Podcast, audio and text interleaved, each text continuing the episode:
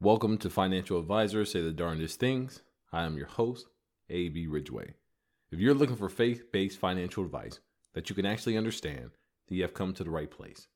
On this show, we demystify all the financial jargon that you may hear from your financial advisor. We leverage proven financial strategies, but use faith based principles for guidance. And during this process, we pray for discernment so we can understand the things that work for us. This program is for the beginner those who want to learn about finances but doesn't have the time or willingness to go get a master's of business administration and finance or sit through an 8-hour online course to figure out what a bond is. So if you're like the other millions of investors that wish they knew what their advisor was talking about, be prepared to be prepared. So sit back and relax, not if you're driving, as we get the show started. Hey B, cue the music.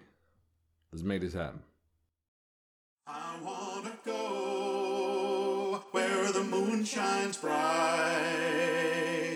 I wanna dance under the stars tonight. Hello, everybody. Welcome back. Once again, I am your host, A.B. Ridgeway, owner of A.B. Ridgeway Wealth Management. Now, this is our second show. The first one went really well as we discussed what is a fiduciary. If you didn't listen to that show, you may want to go back and do so.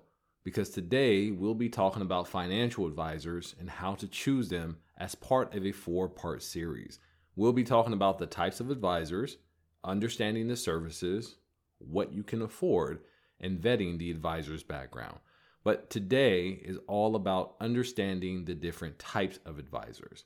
As always, let's start off with a scripture of the day. Today's scripture is Proverbs chapter 18, verse 2. A fool takes no pleasure in understanding, but only in expressing his opinion. Now, ain't that the truth? During our fiduciary episode, we talked about being cautious of the advisor who wants to talk about his background and credibility, trying to impress you instead of understanding you. And this scripture nails it on the head. See, a wise man seeks to understand before being understood. Knowing his opinion is just that his opinion. It is okay to voice your opinion, and is encouraged if you are a client. But as a service provider and advisor, clients seek our opinion on financial situations, but that does not alleviate the advisor's responsibility to receive the client's opinion as well.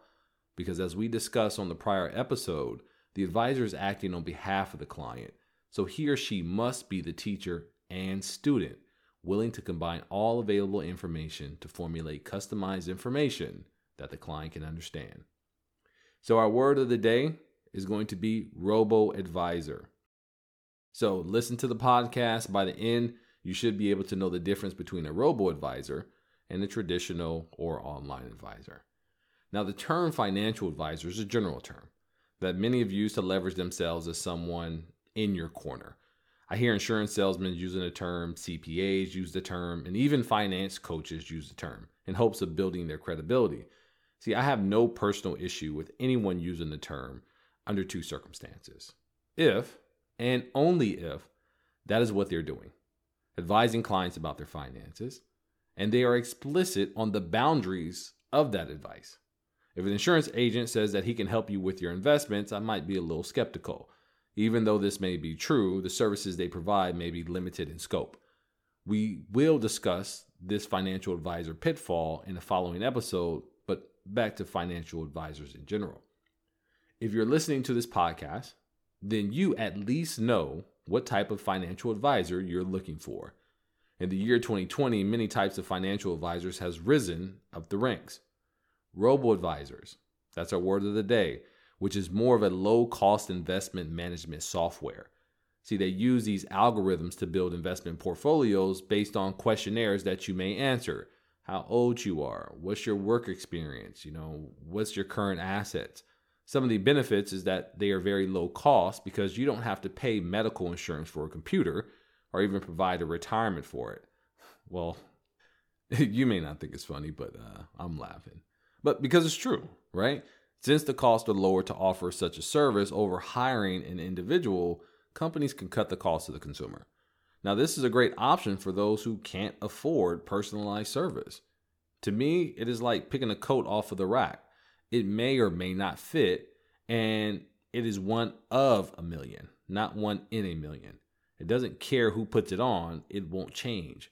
Same with the robo advisor. It asks general questions, trying to capture the general population as opposed to who you are.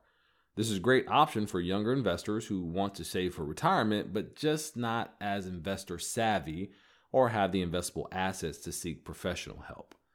So, next, there are these online financial advisors. These advisors are usually paired with a big firm like Fidelity or Vanguard and are used to bring in a human element to robo advising.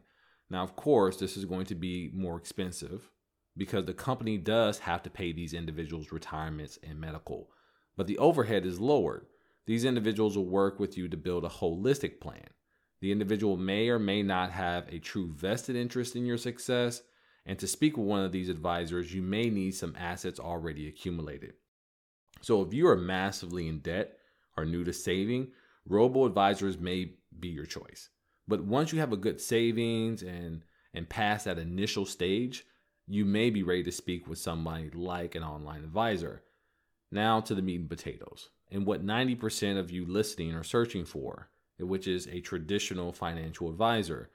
If you like what you've heard in the other two options, you will love traditional advisors. These are financial advisors, stockbrokers, registered investment advisors, financial consultants, and wealth managers. If you didn't catch all of that, that's okay. As I stated before, if you use the term financial advisor, you'll be fine. Each one of these uses it differently, that suits their clientele, but they all have similar capabilities, right? Your financial planner, um, especially like a fee based financial planner, will be able to exchange stocks just like a stockbroker would. Um, also, a broker dealer, somebody who works for a broker dealer, will be able to, you know, provide a service like mortgage analysis, just like a registered investment advisor would. So, don't get confused in all the terminology. I just want to let you know that those terms can get used interchangeably. Now, these advisors are higher cost and tend to have a higher minimum for investments in working with them. Some as high as 250,000 and 500,000. And and don't worry if you don't have it in a savings account. Some will just need a net worth of that amount or more. These advisors are great when you need specialized services or when your situation is complex. Now, what's complex? Complex means that you're you're married, you have several kids, maybe you're taking care of an elderly parent.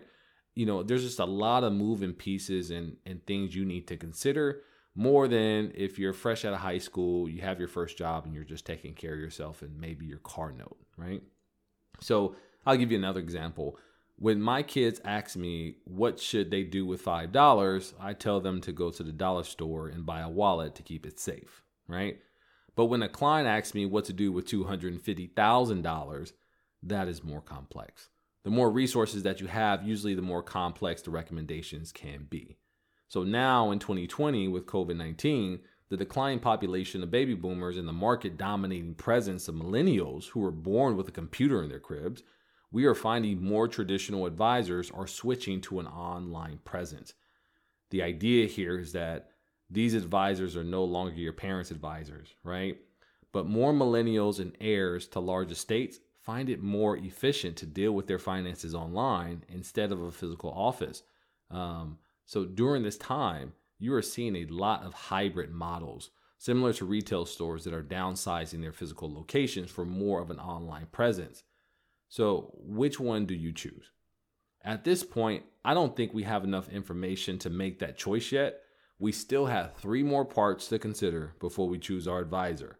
In the next episodes, we are going to speak about the services of each advisor.